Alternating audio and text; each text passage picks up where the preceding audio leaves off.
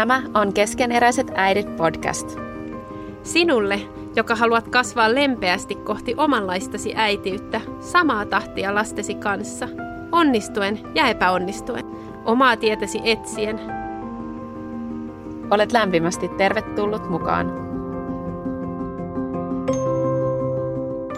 Tästä se taas lähtee, nimittäin Keskeneräiset äidit podcastin uusi jakso pitkän tauon jälkeen.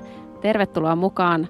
Tänään jutellaan tarpeista ja rajoista kommunikoimisesta ja mä olen Petra Saariranta ja tuolla vastapäätä istuu. Moikka vaan, mä oon Säde Stenlund ja ihana olla taas täällä teidän kanssa. Jotenkin mulle tuli Petran kanssa semmoinen jälleen näkemisen ilo ja siis uskon, että teillekin tulee semmoinen ilo olla taas tässä meidän kanssa. Tai jotenkin mulle tulee ilo siitä, että mä saan olla teidän kuulijoiden kanssa tässä. On ja se jotenkin korostuu nyt nimittäin näissä kahdessa tulevassa jaksossa, niin teidän kuuntelijoiden ääni pääsee kuuluviin. Ollaan kyselty teille Instagramin puolella tähän jaksoon liittyviä kysymyksiä. Ja siellä kun te vastailitte ja ollaan luettu niitä teidän vastauksia nähty pitkästä aikaa, joidenkin teidän nimiä, jotka on tullut tutuksi tässä niin kuin vuosien varrella, taikka sitten olette jotain muuta kautta meille tuttuja, niin just puhuttiin äsken, miten kivalta se tuntuu, että ai niin, että, että on niin mahtava tämä keskeneräisten äitien yhteisö ja on jotenkin kotoisaa olla tässä taas. Joo, oli kyllä aivan mahtavaa lukea niitä teidän vastauksia ja kiitos siis, miten hirveän tiivistä oli vastaillut. Tuli semmoinen olla, että te muistatte meidät vielä ja te haluatte niin olla tässä yhteydessä mukana, niin ihanaa. Kyllä, ollaan siitä superkiitollisia. Ää, ja siitä puheen ollen, niin ollaan myös tosi kiitollisia, jos käyt arvioimassa tämän podcastin siellä, missä sä kuuntelet keskeneräisiä äitejä, niin, niin kaikki tykkäykset ja, ja arvioinnit ja tähtien antaminen auttaa, että muutkin voi löytää tämän erinomaisen podcastin luo, vaikka itse sanonkin. ja se on jotenkin niin siistiä, että vieläkin tulee viestejä ja kuulee joltain tutuilta, että hei, että mun kaveri oli löytänyt tämmöisen keskeneräisen äidin podcastin, ja sitten he oli niin kuin, että no, mä itse asiassa niin kun on kuulosta jo pitkään, tai mä tunnen näitä tyyppejä, tai, tai näin. Ja sitten aina tajuu, että niin, että oikeasti että ihmiset vielä löytää tätä, ja kuuntelee niitä meidän alkuajan jaksoja. Niin, kyllä, joihin suhtaudumme, yritämme armolla, vaikka niin, kuin, niin tässä nyt kasvetaan tämän podcastin kanssa. Ja itse mm. asiassa me, kello on nyt täällä Suomessa 18.54 ja me tavattiin täällä linjoilla, kun etänä tehdään tätä podcastia. Sade on siis tuo Kanadassa ja mä oon nyt mun vanhempien vaatehuoneessa Turussa, niin tavattiin linjoilla kello 17 ja kello tulee nyt seitsemän. Niin me ollaan viimeiset kaksi tuntia juteltu umet ja lammet kaikkia kuulumisia, naurettu ja itketty ja, ja tota, pikkuhiljaa nyt yritetään sitten aloittaa tämä varsinainen äänitysosio. Mutta kyllä me vähän ehkä jotain kuulumisia voitaisiin jakaa tähän alkuun, kun me taas vähän kadottiin kuin pieru Saharaan, kun piti olla pieni breikki tuossa keväällä ja sitten, sitten niin kuin ollaan sanottu, että me tehdään tätä podcastia tässä niin kuin muun elämän rinnalla, eli me pyritään, että tämä on sellainen asia, joka ei aiheuta sitä lisästressiä, niin, niin piteni toi meidän tauko nyt kas kummaa jälleen kerran, mutta me ollaan täällä taas, niin, niin mitä sulle kuuluu, Säde? Joo, ja siis piti sanoa, että aina kun me tullaan tähän, niin tulee, no mä sanoin se jo kerran, mutta siis tulee niin lämmin olo. Ja sitten tulee semmoinen olo, että meidän pitää tehdä tätä enemmän, koska meillä on nämä meidän vanhemmuuden kysymyksiä. Sitten me, kun me puhutaan niistä, niin sitten tulee semmoisia oivalluksia. Ja sitten tulee semmoinen olo, että miten tämä vanhemmuus onkaan niin vaikeaa, kun mä en pääse puhumaan Petran kanssa näistä. Kyllä, siis no tässä joo. tapahtuu, jaksojen ympärillä tapahtuu myös, niin kuin, tietenkin ollaan täällä joskus puhuttukin, että, että yksityisyydestä pidetään kiinni, mutta sitten taas näiden jaksojen aiheista sitten taas yksityisemmin me jutellaan yleensä tässä niin kuin äänitystilanteen ennen ja sitten sen jälkeen, niin tämä on kyllä niin kuin todella niin kuin merkittävää meille molemmille, että yritämme nyt pitää paremmin kiinni tästä, että Niinpä, että vanhemmuus pysyy jossain kuosissa. Niin, no siitä ei ole mitään takeita, mutta ainakin pääsee vähän purkamaan ja jalostamaan. Niinpä. Joo, mutta, Mutta ne kuulumiset. kuulumiset. Siis, joo, hyvä kuuluu. Äh, ihana vuosi ollut täällä kokonaisuudessaan. Onhan tämä ihan mielenkiintoista, että me saadaan asua täällä ja kokea niin paljon hienoja juttuja perheenä. Semmoista, mitä ei olisi ajatellutkaan viisi vuotta sitten. Niin ollaan tosi kiitollisia siitä. Ää, töitä tehdään paljon ja äh, jotenkin kyllä sitä vähän unelmoi semmoista elämästä, kun olisi vähän rauhallisempaa, ei tehtäisi töitä iltaisin tai öisin. Aa, ja sitten myös siitä, että, että ei olisi niin paljon asioita, mitä haluaa tehdä, niin sitten tota, mutta se, se, siitä mä oon osittain tullut sen tulokseen, että ehkä semmoista aikaa mun elämässä ei välttämättä kauhean usein tuu, että olisi kauhean rauhallista. Mutta, tota, mutta joo, tällä hetkellä meillä on taas rahoitus vuosi eteenpäin. Tai siis no, mun osalta jotenkin mulla on että mä oon niinku vähän jopa luovuttanut rahoitusasioiden suhteen. Tai siis kun on ollut täällä useampi semmoinen tilanne, että on näyttänyt, että joo, tässä on niin kuin hyvä rahoitus mulle ensi vuodelle ja sitten sitä ei olekaan. Tai sitten se niin kuin vedetään pois. Mm. Niin sitten on, se on ollut ehkä osittain kulttuurikokemus, koska niin kun jotenkin mä en olisi olettanut ollenkaan samanlaista kommunikaatiota asioista Suomesta. Niin se ensimmäinen oli tosi raskas, mutta sitten sen toisen oli, oli vähän sellainen, että no, tämä on niin kuin nähty. Ja tota, joo, nyt on tilanne vähän auki ensi vuodeltakin mun rahoituksen suhteen, mutta me ollaan nyt laskelmoitu, että jos, jos ei nyt mitään muuta, niin sitten me vaan käytetään säästöjä, koska me niin kun, jotenkin tehtiin se valinta, että halutaan olla täällä vielä vielä vuosi lisää, mutta tota, et jotenkin, mm. niin, vähän semmoisia kysymyksiä sen suhteen. Mutta, tota, mutta joo, pääosin mm. niin kuin, ää, hyvä kuuluu.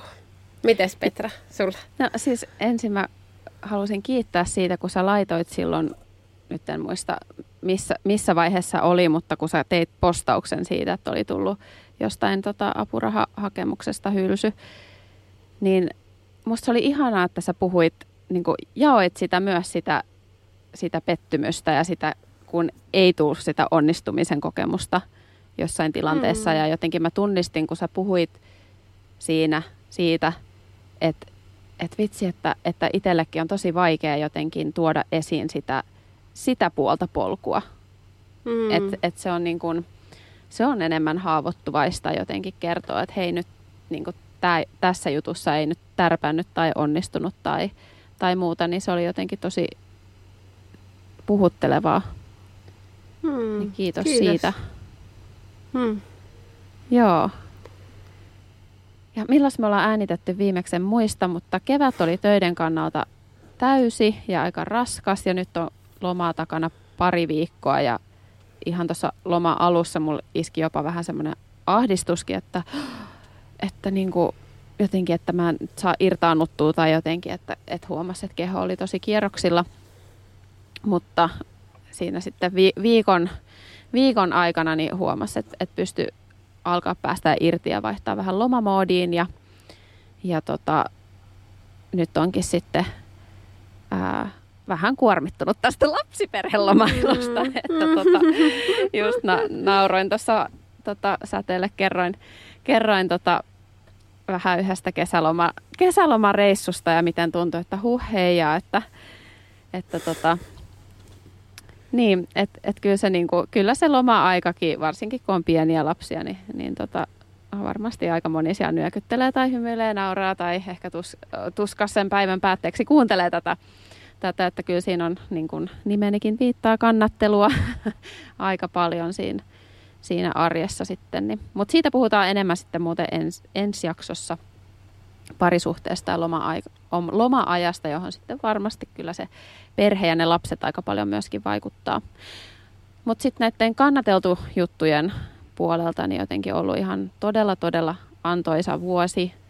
Ää, mä oon super kiitollinen ja myös niin kuin, hyvällä tavalla ylpeä itsestäni, että mä oon luonut neljä erilaista työpajakonseptia ja, ja tota, monia kymmeniä nyt on sitten käynyt työpajoissa tämän vuoden aikana. Ja itse asiassa tuossa yksi päivä mä siivosin ja mä löysin, mulla yhdessä kansiossa niin kaikkia niitä palautelappuja ja niitä oli ihan järkyttävä suuri pino ja, ja sitten tuli taas semmoinen olo, että, että vitsi, että pitäisi jotenkin tasaisen väliajan pysähtyä palautteen äärelle, mitä on saanut, kun oma mieli jotenkin alkaa kyseenalaistaa tai pohtia. Ja mä voisin nyt kertoa nämä mun työpajojen nimet. Nämäkin on musta jotenkin hirveän ää, houkuttelevat. Ne on ollut siis tosi hyviä kyllä, vaikka itse sanonkin, niin ää, mulla on ollut vanhemmuusmyyttien murtajatyöpaja, sitten riittämättömyydestä rauhaan, ää, työpaja Kukista kiire, rauhoita ruuhka ja sitten viimeisimpänä voimavarakeskeinen perheelämä. Ja mä olen erityisen kiitollinen siitä, että näissä on käynyt myös isejä, pariskuntia, niin se jotenkin tuntuu sellaiselta omaa kutsumusta vahvistavalta. Mutta toivottavasti tuleva vuosi tuo uusia mahdollisuuksia päästä tekemään tätä mun intohimohommaa. Niin Petra voi sanoa, nähdään sitten seuraavissa työpajoissa kaikille kuulijoille. Tervetuloa, jotka... kyllä. Ja siellä on mm. ollut itse asiassa on tota, ollut meidän podcastin kuuntelijoita työpajoissa ja ollut hirveän jotenkin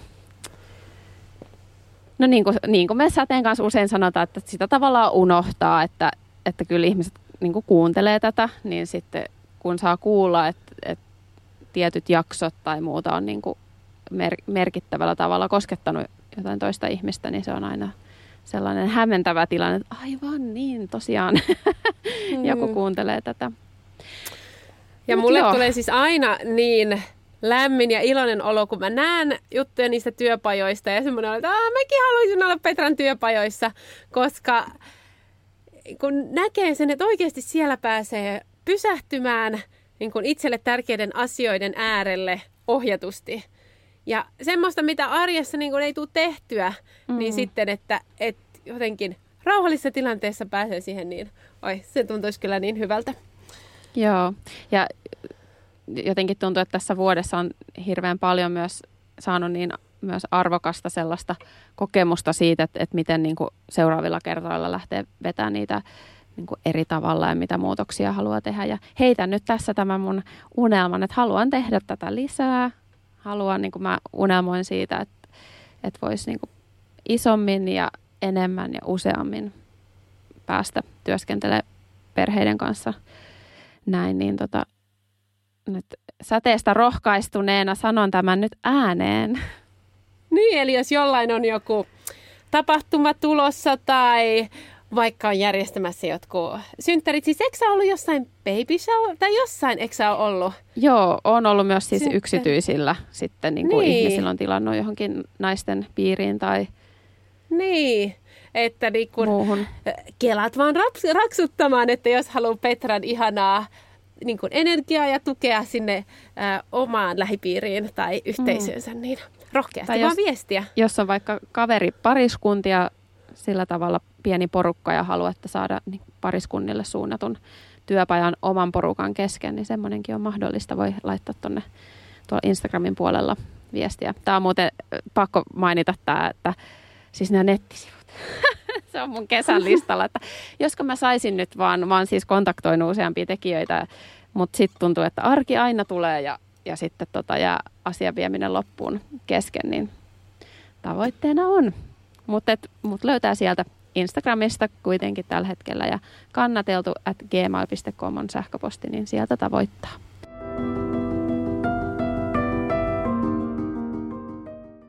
Ja tänään tosiaan jutellaan tarpeista ja rajoista ja niistä me ollaankin juteltu jo nyt keväällä, että jos et ole kuunnellut meidän aiempia jaksoja, niin sieltä löytyy jakso 76, Saako äiti olla tarvitseva?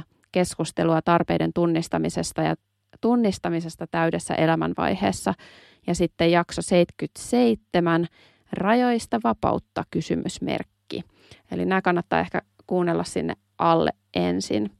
Ja tänään olisi sitten tarkoitus jutella siitä, että miten niistä omista tarpeista ja rajoista voisi kommunikoida siellä oman elämän ihmissuhteissa. Tämä on hyvä, tulee itselle semmoinen olo, että Aa, olisi voinut itsekin kuunnella läpi tässä ennen, että... Kyllä vain. Että... Mä mietin samaa tänään, että en muista yhtään, mitä me puhuttiin näissä kahdessa jaksossa, mutta en myöskään ehtinyt kuunnella niitä. mutta tota... Että jos tulee samoja asioita, niin armollisuutta, koska tässä on pientä väliä. Kyllä, mutta me luotetaan siihen, että yleensä me äidit tupataan unohtaa kaikki, että saattaa kuulla sama asia uudestaan ja olla sille, että ah, mielenkiintoista.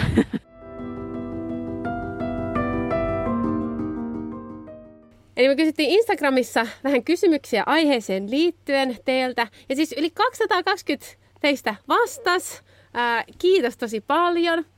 Ja ensimmäisenä kysymyksenä oli, että onko helppo tunnistaa omat tarpeet? Vaihtoehtoina oli kyllä, ei ja välillä. Ja 44 prosenttia oli sitä mieltä, että välillä. Eli melkein puolet oli sitä mieltä, että välillä. Ja sitten noin 423 prosenttia kyllä ja noin kolmasosa ei. Eli mm. aika niin kuin isot ryhmät jokaisessa näissä. Joo, kyllä. Aika, nyt kun mä katson näitä prosentteja tässä, niin, niin tota, tunnistaminen on helppoa kuitenkin pienimmälle osalle. Et 23 prosenttia sanoo kyllä, 33 prosenttia ei. Ää... Hmm. Eli selkeästi semmoinen aihe, että tämä ei ole meille itsestäänselvää, tämä ei ole meidän kulttuurissa itsestäänselvää. Ää, niin kuin nyt suomalaiset ollaan ahkeria, tehdään asioita hyvin ja vaan niin kuin pusketaan eteenpäin on sitä sisua, ää, mitä on tarvittu historiassa, ää, että me ollaan rakennettu tämä maa. Mutta nykyisessä yhteiskunnassa on niin paljon vaatimuksia, niin jos me ei kuunnella niitä omia tar- tarpeita, niin se voi olla aika haastavaa. Mm. Sitten me kysyttiin teiltä sitten myös, että miltä tuntuu kertoa omista tarpeista ja toiveista. Ja tota, mä voisin vaikka aloittaa lukemalla vähän teidän vastauksia. Tuntuu kuin vaatisin liikaa. Siltä, että olen vaivaksi. Tosi vaikealta. Ja tämä vaikeus ja sana vaikea toistu monissa vastauksissa. Opettelen sitä helpompaa koko ajan. Olen yrittänyt opetella, usein se pelottaa. Vaikealta, harjoittelen sitä paljon. Aina riidan kautta. Ei se ole totta, mutta se oli päällimmäinen tunne, mikä tästä tuli nyt hyvällä hetkellä kiusalliselta. En halua vaivata ketään. Usein päädynkin vähättelemään tarpeitani. Vaikka olisinkin henkisesti ja fyysisesti aivan loppu ja tuki olisi todella tarpeen. Omista tarpeista kertominen voi tuntua valittamiselta, tärkeältä, vaikealta, koska tuntuu, ettei tarpeillani ole väliä. Läheisille jo ihan hyvältä, puolitutuille vaikeammalta. Ajatukseni on, Miksi kerron? Miksen itse huolehdi tästäkin? Puolisolle helpolta, muille vaikeammalta, koska koskee heitä nämä rajaukset. Omat tarpeet on helppo sivuuttaa, eli kertominen vaatii hieman ponnisteluja. Yleensä vähän turhauttavalta, kun useinkaan vastapuoli, suluissa tavallisesti mies, ei kuuntele oikeasti. Helpottunut harjoituksen kautta, mutta edelleen jännittää. Pelkään torjutuksi tulemista – koko ajan helpottaa, mutta jotenkin se tulee vieläkin välillä kiukustumisen kautta. Välillä se tuntuu jotenkin itsekkäältä, vaikka ei pitäisi. Hyvin vaikealta, tuntuu, ettei minulla ole oikeutta tarvita mitään. Harvemmin kerron syvistä tarpeista, siksi arkitarpeet tulee esiin enemmän vaatimusten kautta. Lasten myötä on pitänyt opetella, koska oma jaksaminen on välillä kortilla. Harjoitusta vaatii tämäkin syylliseltä ja itsekkäältä. Joskus tulee ihan itku, jos kuulija on superempaattinen ja tulee oikeasti kuulluksi. Itsekkäältä, itsekkäältä ja röyhkeältä. Hävettää, että olisi mitään tarpeita. Tuntuu kuin se olisi epäreilua muita kohtaan vaatia it- jotain itselleen. 13 vuoden aikana on hiljalleen ollut pakko opetella. Nyt jo a- aika helppoa. Riippuu kenelle, Ystävälle helpolta, mutta yllättävän vaikealta puolisolle. kuuleeko hän oikeasti asian. Ei niin luontevaa, jotenkin muiden tarpeet mennyt omien edelle. Tosin omaa aikaa tarviin ja myös saan. Suht helpolta, muuten en selviäisi arjesta. Välillä vaikeaa, omat tarpeet tuntuu rasitteelta. Välillä puhuminen on helpompaa. Pahalta, aina huono omatunto, kun pyytää itselleen apua, omaa aikaa tai muuta sellaista. Joskus hankalalta, kun tulee huono omatunto siitä, jos aiheuttaakin muille epämukavuutta. Se tuntuu oman itsen kunnioittamiselta, vaikka ei olekaan helppoa.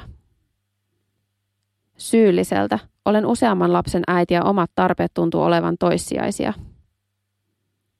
Vaikealta, tuntuu, että korostan omia tarpeitani muiden edelle, vaikka vain kertoisin omistani. Valitan, lainausmerkeissä, turhasta, monella muulla menee paljon huonommin. Vaikealta, joskus jopa hävettää tai tulee syyllinen olo, kun on tarvitseva. Vaikealta ja joskus siltä, että on vaivaksi. Todella vaikealta. Oma vointi täytyy lähes aina mennä sinne niin sanotusti päätyyn asti ennen kuin asiasta kerron. Se on pakollista oman hyvinvoinnin kannalta, mutta vaikeaa kun olen kiltti. Nyt helpommalta kun on äiti ja rajoja on ollut pakko asettaa oman jaksamisen vuoksi. Välillä jopa väärältä. Sisäinen uskomus on vahva, että on kaikkia muita varten ensin. Ja täällä jatkuu teidän vastaukset. Näitä on tosi paljon ja monissa toistuu vaikealta, vaikealta, syylliseltä, ristiriitaiselta. Oikealta oli joku myös kirjoittanut. Näitä kun mä tässä luen ääneen, niin tuntuu, että täältä nousee jotenkin sellainen teema, että valtaosalle vaikeaa ja osalle myös voimauttavaa, kun on sitä niin kuin harjoituksen kautta päässyt treenailemaan. Miltä Säde susta tuntui kuunnella niin kuin äitinä ja, ja naisena muiden äitien vastauksia tähän kysymykseen? Miltä tuntuu kertoa omista tarpeista ja toiveista? Mulle tuli semmoinen olo, että me kuullaan sellaista, mikä on niin todellista, mutta mistä ei puhuta. Että mm. näitä koetaan päivittäin, viikoittain siellä arjessa, mutta ne sivuutetaan ja ne tulee esille siellä kiukkuna, riitoina, oireiluna ähm, ja monella eri tavalla. Mä poimin sieltä vähän niin kuin kolme erityistä asiaa. Äh, ensimmäisenä toki se niin kuin, tavallaan ne äh, syyllisyyden tunteet, huono omatunto, vaiva, ää, se tunne, että mun ei kuuluisi tuntea näin, että on jotenkin vääränlainen tunne. Mä aikaisemmin viittasin siihen, että, että liittyykö se, vai onko se sitä suomalaista kulttuuria. Ja sitten toisaalta osa on varmaan niin kuin sieltä lapsuudesta meillä, koska ihan realiteetteina niin ei, ei vanhemmat pysty kaikkiin meidän tarpeisiin vastaamaan, joten on tullut sitä viestiä, että, että nyt ei ole hyvä hetki tai nyt, nyt ei, ei voi tai niin kuin selviydy tai, tai näin. Niin en tiedä mistä kaikkialta se tulee, mutta et, et, et osa ehkä sieltä. Sitten toisena, mikä nousi, tai toinen asia, mikä nousi sieltä, oli se, että realiteettien kautta ihmiset on tajunnut, että on tärkeä asia – että kun huomaa, että hei, että mä en jaksa tai, tai että et mä menen sinne äärirajoille, jos mä en kommunikoi niistä, niin sitten on huomannut, että se on niin kuin tarpeellista, fiksua. Ää, ja se voi, se voi meitä kaikkia rohkaista siihen, että, että miettii, että kuinka usein me joudutaan sinne äärirajoille. Ää, ja sitten toisaalta, että voitaisiko me puhua niistä aikaisemmin.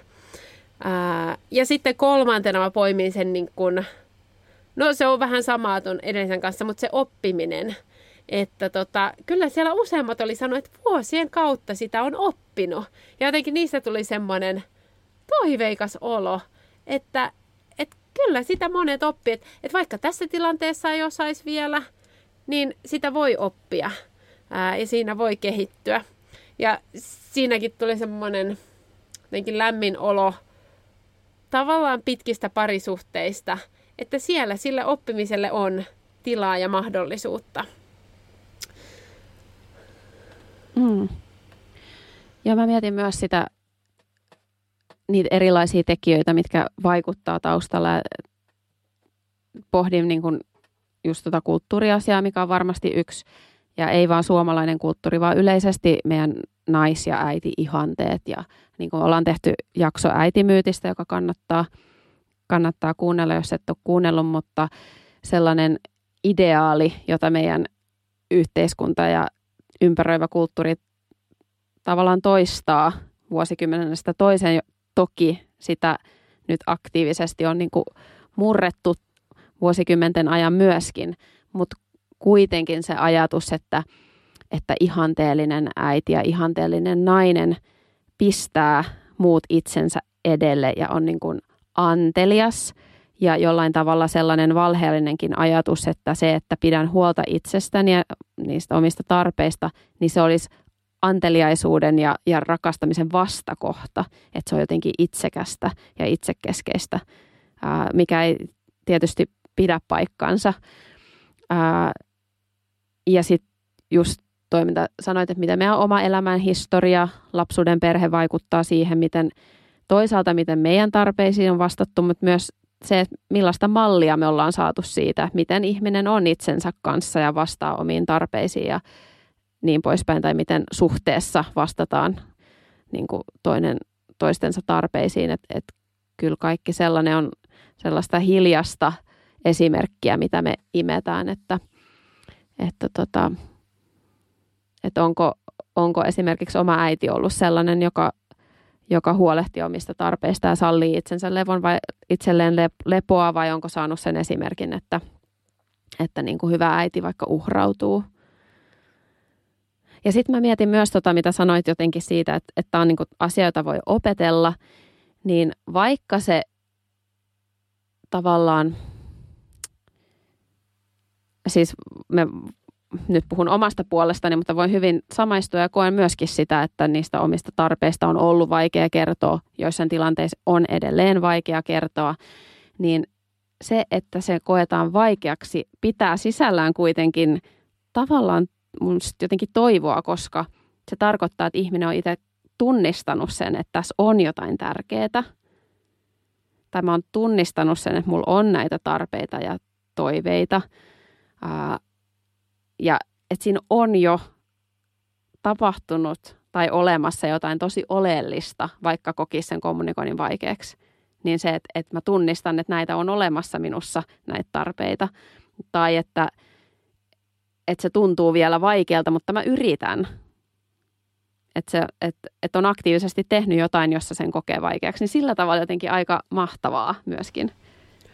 Mulla meni siis melkein kylmät väreet, kun se sanoit ton, kun jotenkin että aah, miten hyvin sanottu tai niin, kuin, niin ilmastu, että et oikeasti, että se ei ole vaan niin kuin huono juttu, vaan että se on jo askel, askel jotain mm. kohti.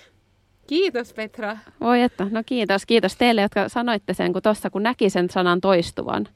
Jotenkin tuli semmoinen, että vau, tämän on pakko tarkoittaa sitä, että meistä aika moni harjoittelee tätä asiaa tällä hetkellä. Kun se jotenkin, ja varsinkin se, että se, se vaikeussana toistui siellä, niin... Mm. Mm. Ja sitten toisaalta se, että, että siellä muutamissakin vastauksissa nousi esiin sitten se viha, kiukku, joka on myöskin sellainen tunne, joka niin kuin kulttuure, kulttuurellisesti ei ole niin ää, ehkä hyväksyttyä.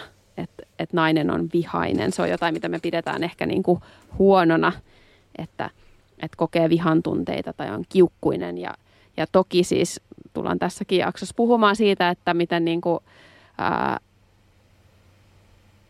tavallaan mahdollista on ja harjoituksen kautta, että että ei tarvis mennä, miten tämä joku vastaaja sanoi, että sieltä aina sen niin kuin ääripään kautta sitten tavallaan tulla se, se oman tarpeen ilmaisu, mutta että, että jotenkin viha on tosi sallittu tunne ja viha on tosi tärkeä viesti sulle, että se puolustaa niitä sun rajoja, joista kohta puhutaan. Että, että se viha, viha on myös niin kuin hirveän ää, voimavarainen tunne ja se, niin kuin saa aikaan muutosta ja se on niin kuin hirveän tärkeää, että me niin kuin sallitaan itsellemme se, se vihan tunne myös ja sitten kuunnellaan sitä. Et sillä tavalla niin kuin hienoa, että te, jotka myös kerroitte siitä vihasta, että valitsitte kertoa siitä, koska se on tavallaan sellainen vähän tabuaihe edelleen, että, että, tota, että äiti-ihminen voi tulla voimavarojensa ääri tai mikä loppuun ja räyhätä ja, ja vaatia ja olla jollain tavalla hankala. Että se on semmoinen niin mielikuva, mikä voi olla niin kuin hankalakin liittää itsensä. Mulle yksi semmoinen asia, minkä on tunnistanut uutena tarpeena joku aika sitten selkeämmin, niin on ollut lapsille niiden omien rajojen ja tarpeiden sanottaminen, mikä jotenkin tuntuu vielä astetta haastavammalta kuin se niin kuin puolisolle sanottaminen.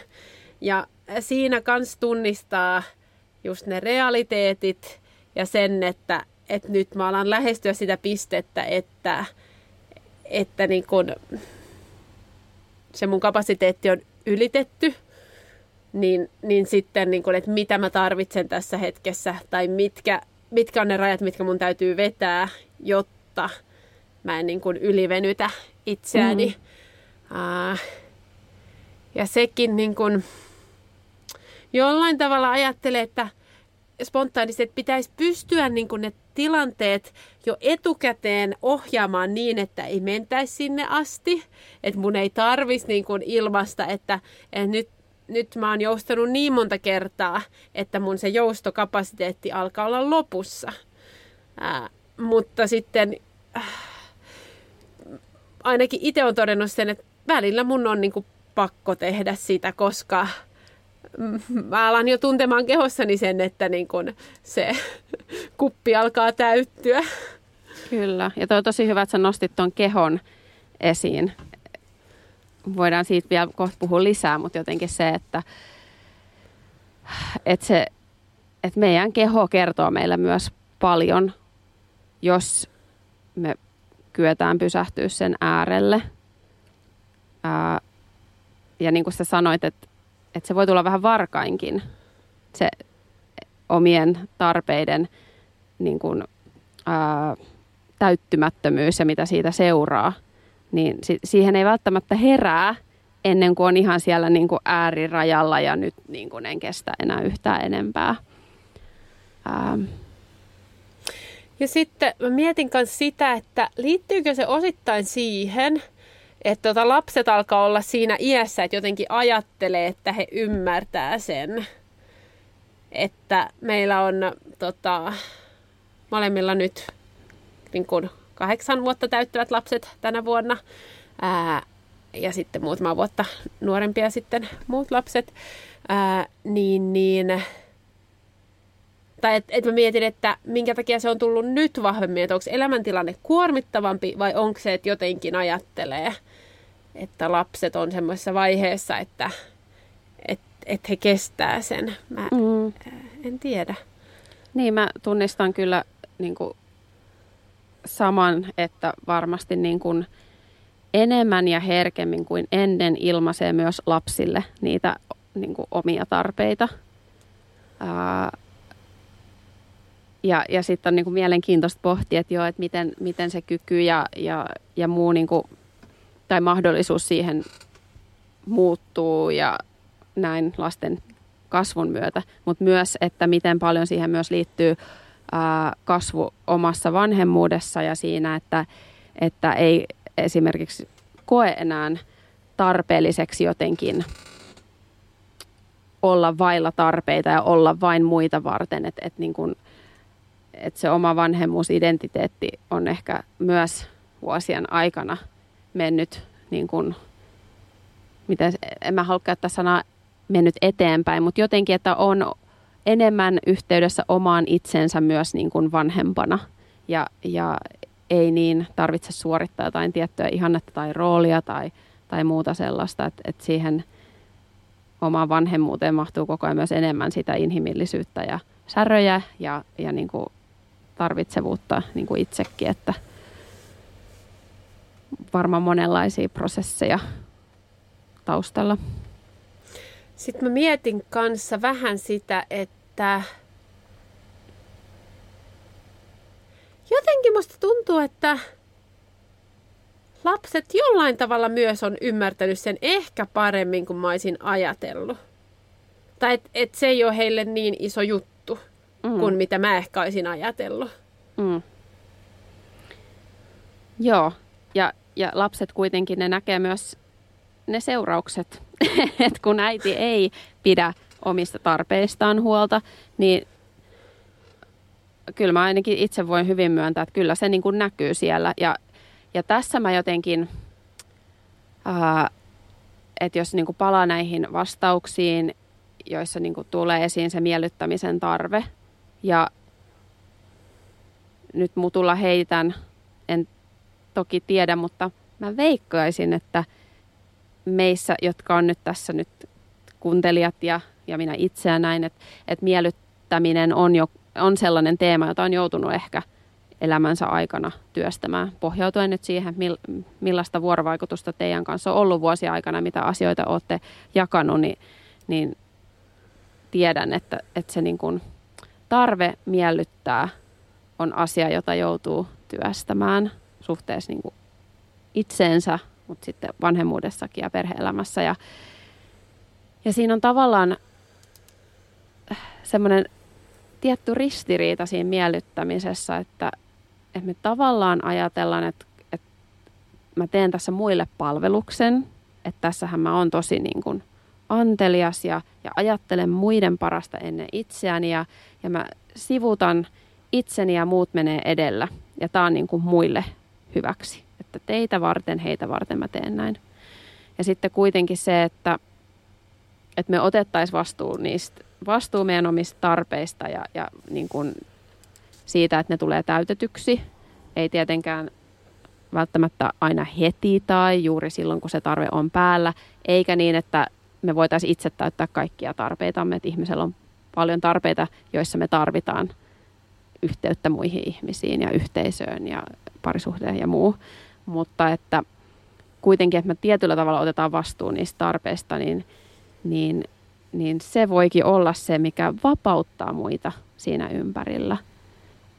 Ja vanhemmuudessa myös, että, että jossain kohtaa se kamelin selkä katkeaa ja on ihan luonnollinen inhimillinen reaktio, että silloin voi esimerkiksi räiskyä ja se, se purkautuu tavalla, joka ei ole niin kuin muillekaan välttämättä miellyttävää.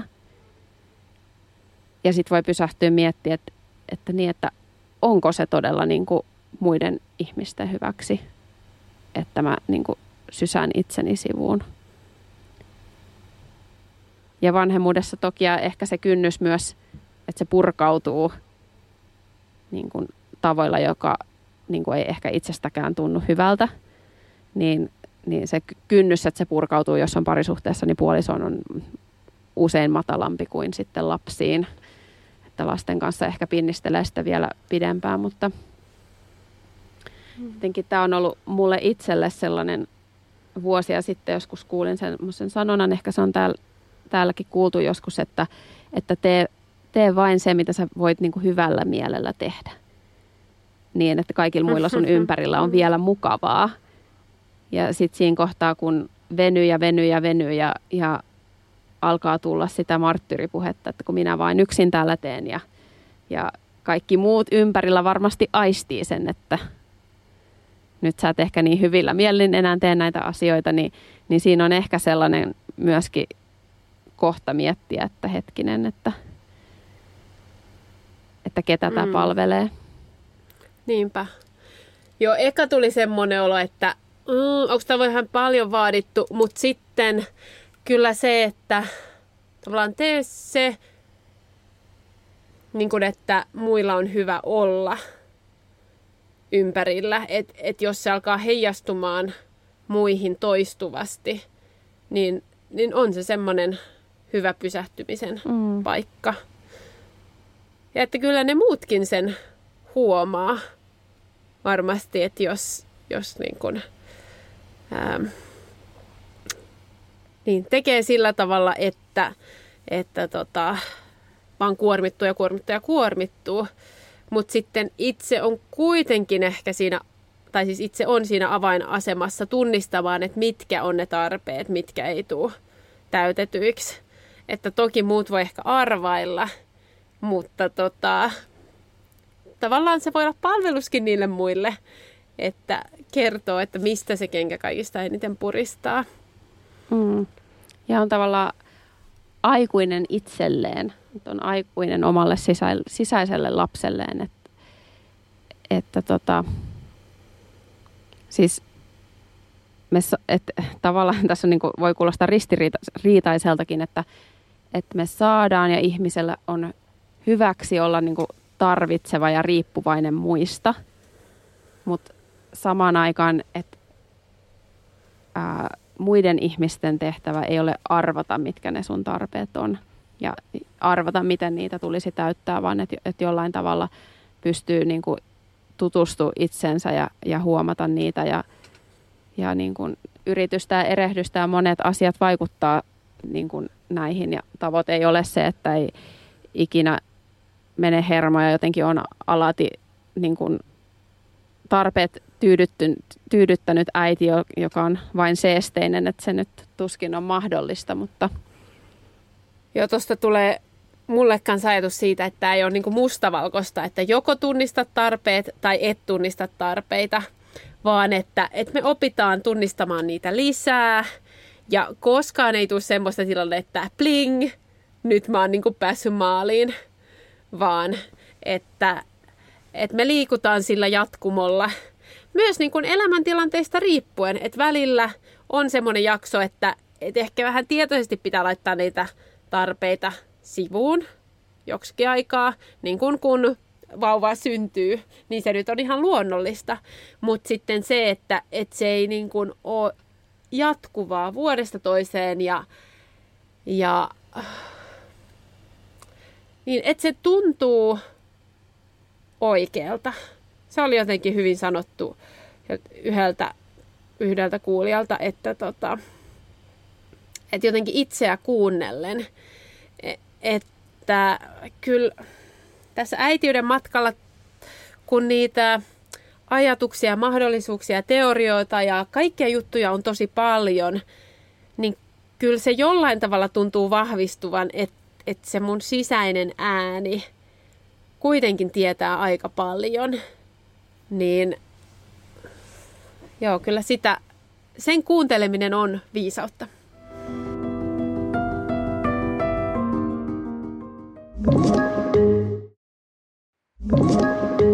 Ja mulle tulee tuosta myös se ajatus, että kun tunnistaa niitä ja tunnistaa sen, että hei, et nyt nämä ei täyty, niin sitten voi pitemmällä aikavälillä miettiä, että miten sitä meidän elämää voi muuttaa tai mitkä on niitä kuormittavia tekijöitä, joihin ehkä voi vaikuttaa. Kaikkeen ei voi vaikuttaa, mutta on jotain asioita, mihin voi vaikuttaa, niin, niin sitä voi myös miettiä, kun tunnistaa sitä, että hei, tämä elämäntilanne on semmoinen, mikä ei mahdollista mm. niitä. Ja toi oli mielestäni tosi hyvin sanottu myös, että kun tunnistaa sen, että okei, että nämä ei tule täytetyiksi, niin saa sitä ymmärrystä myös siihen tähän hetkeen. Ja se voi vaikuttaa siihen, että miten näkee sen koko tilanteen. Ja mä en tiedä, onko sulla Petra joku maaginen taikaloitsu, taikaresepti tähän. Ainahan äh, mulla jotenkin... niitä on. mutta musta jollain tavalla tuntuu, että, että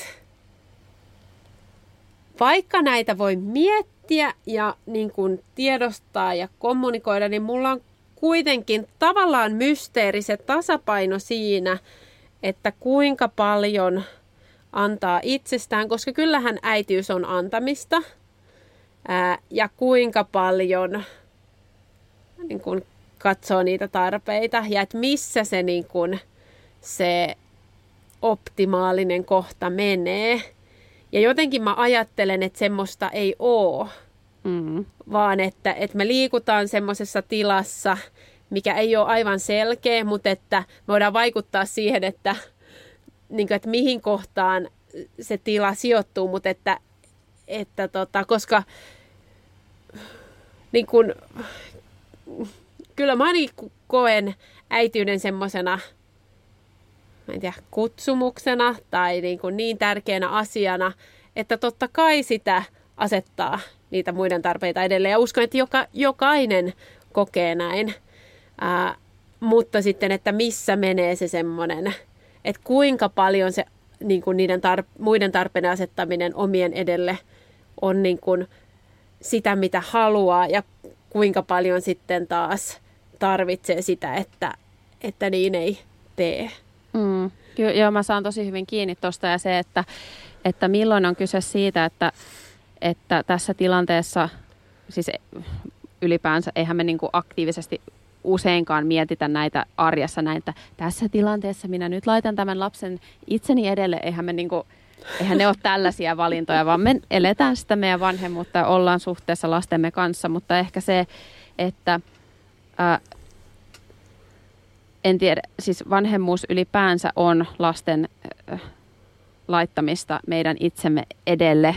Se, siinä on niin kuin, se on ihan erilainen kuin ää, kahden aikuisen välinen ihmissuhde. Lapset on riippuvaisia meistä ynnä muuta sellaista, mutta ää, eli tavallaan se on niin kuin sisään rakennettu vanhemmuuteen, että me niin kuin laitetaan lasta ää, että me pidetään lasten, lapsen edusta huolta, lapsen hyvinvoinnista huolta ja se vaatii tietynlaisia asioita ja näin. Mutta että, että siinä rinnalla, että jos me lyödään laimin itsemme ja ainakin itse mä tunnistan sen siinä kohtaa, kun ää, tulee erilaisia vaikka vihan tunteen eri sävyjä, ärtymystä, että on niin kuin tosi semmoinen hermostunut olo ja on niin kuin kireet, että et siinä mä tunnistan, että – tavallaan tilanteessa, jossa yleensä vaikka niin ei herää sellaisia tunteita.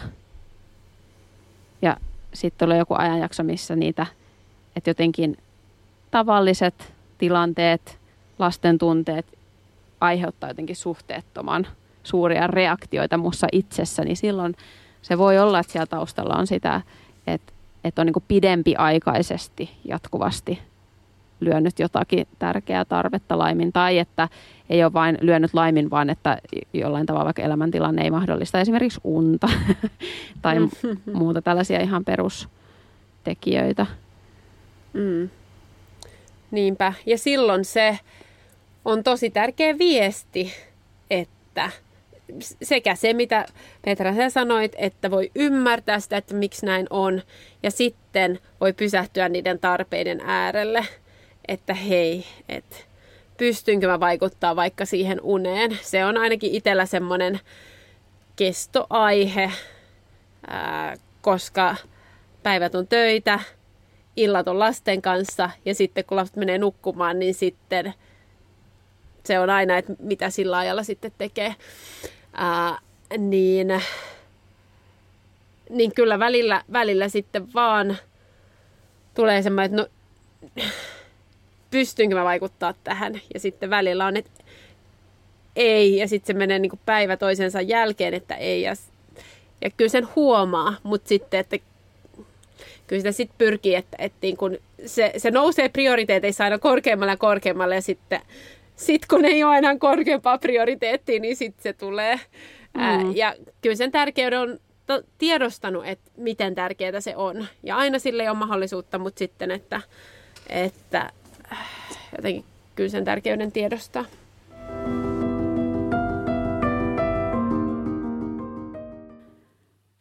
Me ollaan nyt juteltu niistä meidän sisäisistä tarpeista ja, ja niihin liittyvistä toiveista. Ja me juteltiin niistä nyt ensin sen takia, että rajat liittyy oleellisesti siihen, että me ylipäänsä tunnistetaan meidän omasta, omaa sisäistä maailmaa ja mitä siellä tapahtuu, mitä me ajatellaan ja tunnetaan. Ja mä muistelisin säde, että silloin kun me tehtiin näitä aiempia jaksoja liittyen rajoihin, niin, niin molemmat meistä kertoo, että, että jollain tavalla se sana raja, niin se, se jollain tavalla tuntuu semmoiselta äh, pakkopaita, öö, tämä on jotenkin hankala asia tai epämiellyttävää. Äh, Mutta sitten me keskusteltiin siitä, miten oikeastaan niin kuin ihan meidän ihmisen kehossa, meidän iho toimii rajana maailmalle, se, se suojaa meitä, se tuo turvaa. Ää, ja toisaalta, kun me tiedetään rajat, jotka tukee meidän hyvinvointia ja ihmissuhteita, niin se myös luo sellaista vapautta. Ja rajojen suhteen mä mietin, mietin niin kuin sitä kysymysparia, että, että mikä on mulle hyväksi ja entä mikä on muille hyväksi. Ja tunnistetaanko me aina nämä asiat. Ja sitten toisaalta se, että, että mihin as, mille asioille mä voin sanoa kyllä niin, että se on niin kuin hyvä asia mulle ja sitten se on myös niin kuin oikein ja, ja hyväksi muillekin.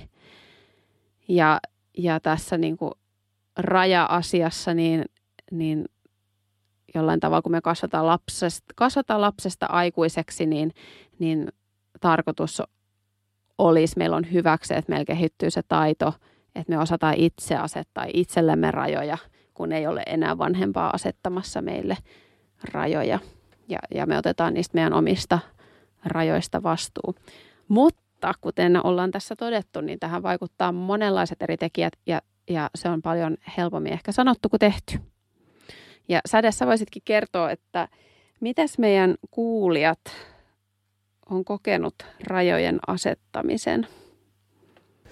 Eli meidän kuulijoille ää, rajojen asettaminen aikuisten välisissä suhteissa ää, oli helppoa vaan 4 prosentille. Ää, se oli vaikeaa 29 prosentille ja 67 prosenttia sanoi, että riippuu täysin, kenelle niitä rajoja asettaa. Eli selkeästi suurin osa koki, että se riippuu tilanteesta. Ja mä oon kyllä samaa mieltä, että se riippuu tilanteista. Ää, en toki ole eri mieltä näiden kanssa, jotka tota, vastas eri tavalla, koska me myös jotenkin hahmotetaan näitä asioita eri tavoilla, että et mikä on rajojen asettamista. Ja mietin, että mä oon ehkä itse vähän enemmän semmonen, että mä koitan sumplia asioita, kun vetää rajoja. Ähm, ja siinä on hyvät ja huonot puolensa. Mullekin kyllä riippuu siitä, että kuka on kyseessä, että miten helpolta tai vaikealta rajan asettaminen tuntuu. Mä ehkä itse on helposti semmoinen niin sumplia, että mä näen mahdollisuuden ja sitten mä vähän niin kuin koitan sumplia sen jollain tavalla. Ei ehkä aina optimaalista, mutta et ehkä sitä on jollain tavalla niin kuin huomannut sen toimivan kohtalaisesti. Ja me tuossa vähän juteltiin Petran kanssa ja oli tavallaan aika hauskakin huomata, että Petra sanoi, että töissä on helpompi vetää rajoja. Ja sitten mä taas mietin, että hmm, mä oon ehkä semmonen, että, että työkuviossa mä näen semmoisen, että tässä mä voisin vetää rajan, mutta sitten, että mä vähän niin kuin työnnän sitä kauemmaksi, koska mä näen sen mahdollisuuden. Ää, kyllä mä aina koitan kriittisesti miettiä sitä balanssia niin kuin perhe ja työ. Ää, mutta sitten, ja kyllä mä joskus vedän rajoja, mutta kyllä mä usein sitten tartun niihin mahdollisuuksiin. Ja yhtenä esimerkkinä mä oon niin nyt jälkikäteen miettinyt sitä, että silloin kun mä asuttiin Suomessa, mä tein tutkimustyötä, niin mä sitten tein myös keikkapäivystyksiä. Ja saatettiin edellisenä iltana soittaa, että hei, että huomenna tarvittaisiin tuolla kolmen tunnin junamatkan päässä, voitko lähteä kelloa viisi aamulla. Ja sitten on vähän niin kuin sillä, että no, että tässä voisi vetää raja, että no, mutta sitten tota, kuitenkin ne oli tavallaan hyviä mahdollisuuksia kompensoida sitä ei niin hyvää tutkijan palkkaa. Ja sitten kyllä mä sillä työllä kerrytin meille säästöjä, joilla me esimerkiksi voidaan ajatella, että no ensi vuonna me voidaan olla täällä, vaikka meillä ei ole niin hyvät tulot. Että että niin kun se on mahdollistanut jotain, että mä oon tehnyt sitä tietyissä tilanteissa jonkun verrankin, mutta sitten kyllä mä oon aina niin kun miettinyt niitä kriittisesti, että, että miten mä valitsen tämän. Mm. Mm. Ja silloin mä mietin, että silloin siinä ei ehkä ole ollut sellaista ehdotonta rajaa esimerkiksi. Että et, et siitä ei ole tavallaan tullut mitään ää, selkeästi, että tästä tulisi vaikka tämän rajan ylittämisestä kielteisiä seurauksia niin kuin selvästi. Mm. Toki puoliso joustaa. Ja sitten niin. on, on se joskus sillä, että et no, et no jäänkö mä tänne vaikka vielä päiväksi lisää ja sitten niin mä oon poissa kotota. Mm. Ää, mutta että, että hänkin on toisaalta nähnyt sen arvon ja, niin. ja me ollaan toimittu tiiminä niissä mm. tilanteissa. Joo. Ja mä koen, että mä oon ollut elämän aikana hyvin joustava ja, ja niin kuin miellyttäjätyyppinen työntekijä.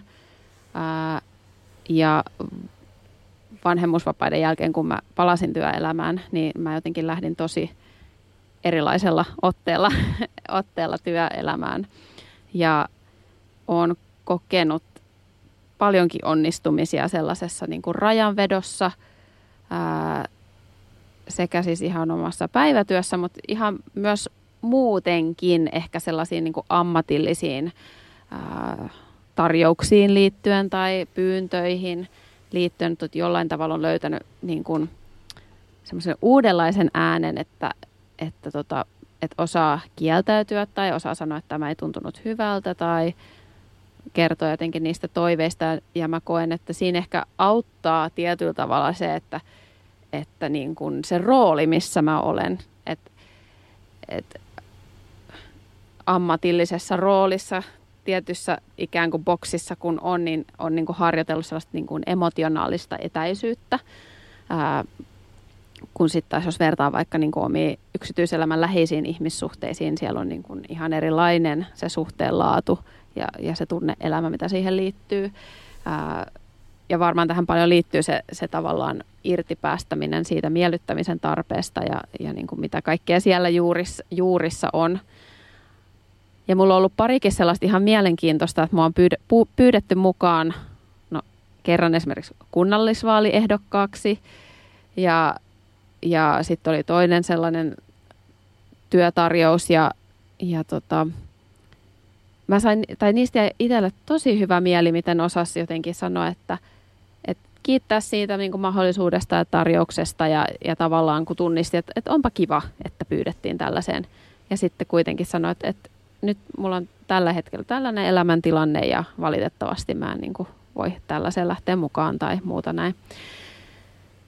Ja niistä on jäänyt sellainen kokemus, että vastapuoli on antanut palautetta siitä, että, että onpa hienoa, että osaat niin kuin sanoa tähän ei tai niin kuin, että ne on jollain tavalla jäänyt mieleen ja rohkaissut sitten niin kuin jatkamaan samaa, samaan malliin, mutta että sitten mä koen sitten taas, että läheisissä ihmissuhteissa on jotenkin, siellä on ehkä haavoittuvaisempi.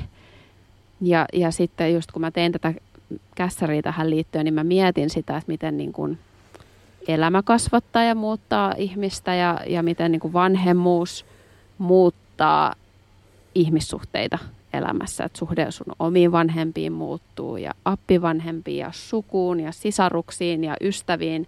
Että siinä on monenlaista muutosta. Ja siihen lisäksi ihmisen niin kuin oma kasvu.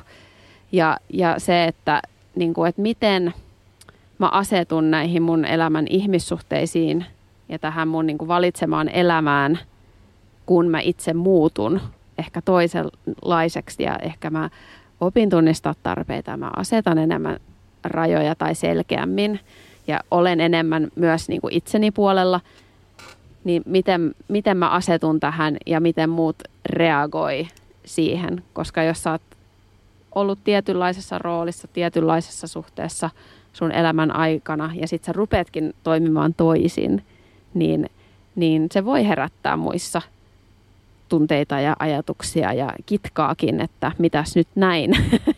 niin ää, joo, nyt mä en tiedä mihin tämä mun ajatus oli menemässä, mutta, mutta siitä itse asiassa päästään niin vielä tähän kysyttiin teiltä, että, että onko vanhemmuus muuttanut suhdetta rajoihin. Ja 84 prosenttia teistä sanoi, että on. Ja 14 prosenttia sanoi, että ehkä. Ja vain 2 prosenttia sanoi, että ei ole. Eli tämä niinku nyt kertoo sitä todellisuutta, miten vanhemmuus muuttaa meidän suhdetta itseemme ja muihin ihmisiin ja, ja sitten niihin rajoihin, mitä meillä on. Ja että kaikki on lähtenyt sille ää, tarpeiden ja rajojen polulle kulkemaan, ää, joko realiteettien kautta tai ää, tiedostaen, mutta että me kaikki ollaan lähetty sille. Ja että halutaanko me ottaa niitä seuraavia askeleita, se on meidän ihan niin kuin omissa käsissä. Kyllä. Ja jo, muistaakseni niissä aiemmissa jaksoissa me vähän puhuttiin siitä, että, että niin kuin, ää, se vanhemmuus kutsuu niin kuin matkalle näissä asioissa. Ja kun ollaan lähetty kulkemaan tätä vanhemmuuden polkua ja sitten se suhde niihin rajoihin muuttuu tai ehkä tuleekin esille se, että hei, että, että mä tarvitsen näitä rajoja tai näitä pitää nyt jotenkin alkaa asettaa, niin, niin se ehkä myös liittyy siihen, mistä me mahdollisesti puhuttiin vähän aiemmin siitä, että ää, ne rajat ei ehkä tuu esiin samalla tavalla tai tarverajoille ennen kuin on lapsia. Ja, ja sitten kun perheellistyy ja, ja on työelämä ehkä ja perheelämä ja parisuhde ja monia muita asioita elämässä, niin, niin tarve asettaa rajoja eri asioille ja eri ihmissuhteille elämässä niin tulee ehkä ajankohtaiseksi siinä kohtaa, kun elämä ei ole niin väliä kuin mitä se aiemmin oli. Me kysyttiin teiltä myös, että mitä tunteita herättää ajatus rajojen asettamisesta muille, jotta voit elää arvojesi ja tarpeittesi mukaisesti. Ja voisin lukea teille vähän näitä teidän vastauksia. Vaikealta. Mietin, mitä he ajattelevat. Se on pakollista oman hyvinvoinnin kannalta, mutta vaikeaa, kun olen kiltti. Nyt helpommalta kun on äitiä, rajoja on ollut pakko asettaa oman jaksamisen vuoksi. Välillä jopa väärältä. Sisäinen uskomus on vahva, että on kaikkia muita varten ensin. Se tuntuu siltä, että olen hankala työntekijä tai itsekäs. Pelkään loukkaavani muita. Se on välttämättömyys. Se on välttämätöntä. Se on olennainen asia. Välillä tulee syyllinen olo, mutta si- sitten muistutan itselle, miksi teen niin. Se on äärimmäisen tarpeellista, mutta silti yllättävän vaikeaa. Koko ajan helpompaa. Pitää olla rohkea ja vähän itsekäs, se on voimaannuttavaa. Nykyään aika helpolta, omat arvot itselle niin tärkeitä, mutta pahalta tuntuu tuottaa pettymys. Pakolliselta, mutta haastavalta, hetkittäin kun on sanottava ei myös hyville ja kivoille asioille. Pelottavalta, hyväksyvätkö läheiseni, jos muutan tapojani. Se herättää pelkoa, että minut ymmärretään väärin, että olen itsekäs, että en arvosta tarpeeksi kaikkea miellyttämiseen taipuvaisena on todella hankalaa. Tuntuu itsekkäältä. Helpottavalta, vaikka edelleen välillä vaikeaa. Voimaannuttavalta, mutta samalla töykeältä ja hävettävältäkin. Pikkuhiljaa helpommalta helposti herättää syyllisyyden tunnetta – ristiriitaiselta ja vaikealta, kun on kyse läheisistä ihmisistä tai sukulaisista. Vaikealta, varsinkin lapsia kohtaan. Heidän tarpeensa ja toiveensa ovat aina ykkösiä. Vaikealta, mutta välttämättömältä oppimiskohteelta. Asiasta riippuen helpolta tai haastavalta. Vaikealta, sitä olen harjoitellut kohta kolme vuotta terapeutin avulla. Mulle tulee näistä jopa semmonen siis positiivisempi olo kuin niistä tunteista kertomisessa. Että täällä on selvästi semmoista niin kuin, ratkaisukeskeisyyttä, mutta semmoista, että niin kuin nähdään se merkitys, että minkä takia näin tehdään. Ja ollaan tunnistettu sitä. Ja varmasti näiden kuuleminen ää, rohkaisee meitä kaikkia siinä, että tota, muutkin kokee sen haastavaksi, mutta että, että oikeasti siellä on semmoinen arvo ja mm. tarkoitus näiden sanottamisessa.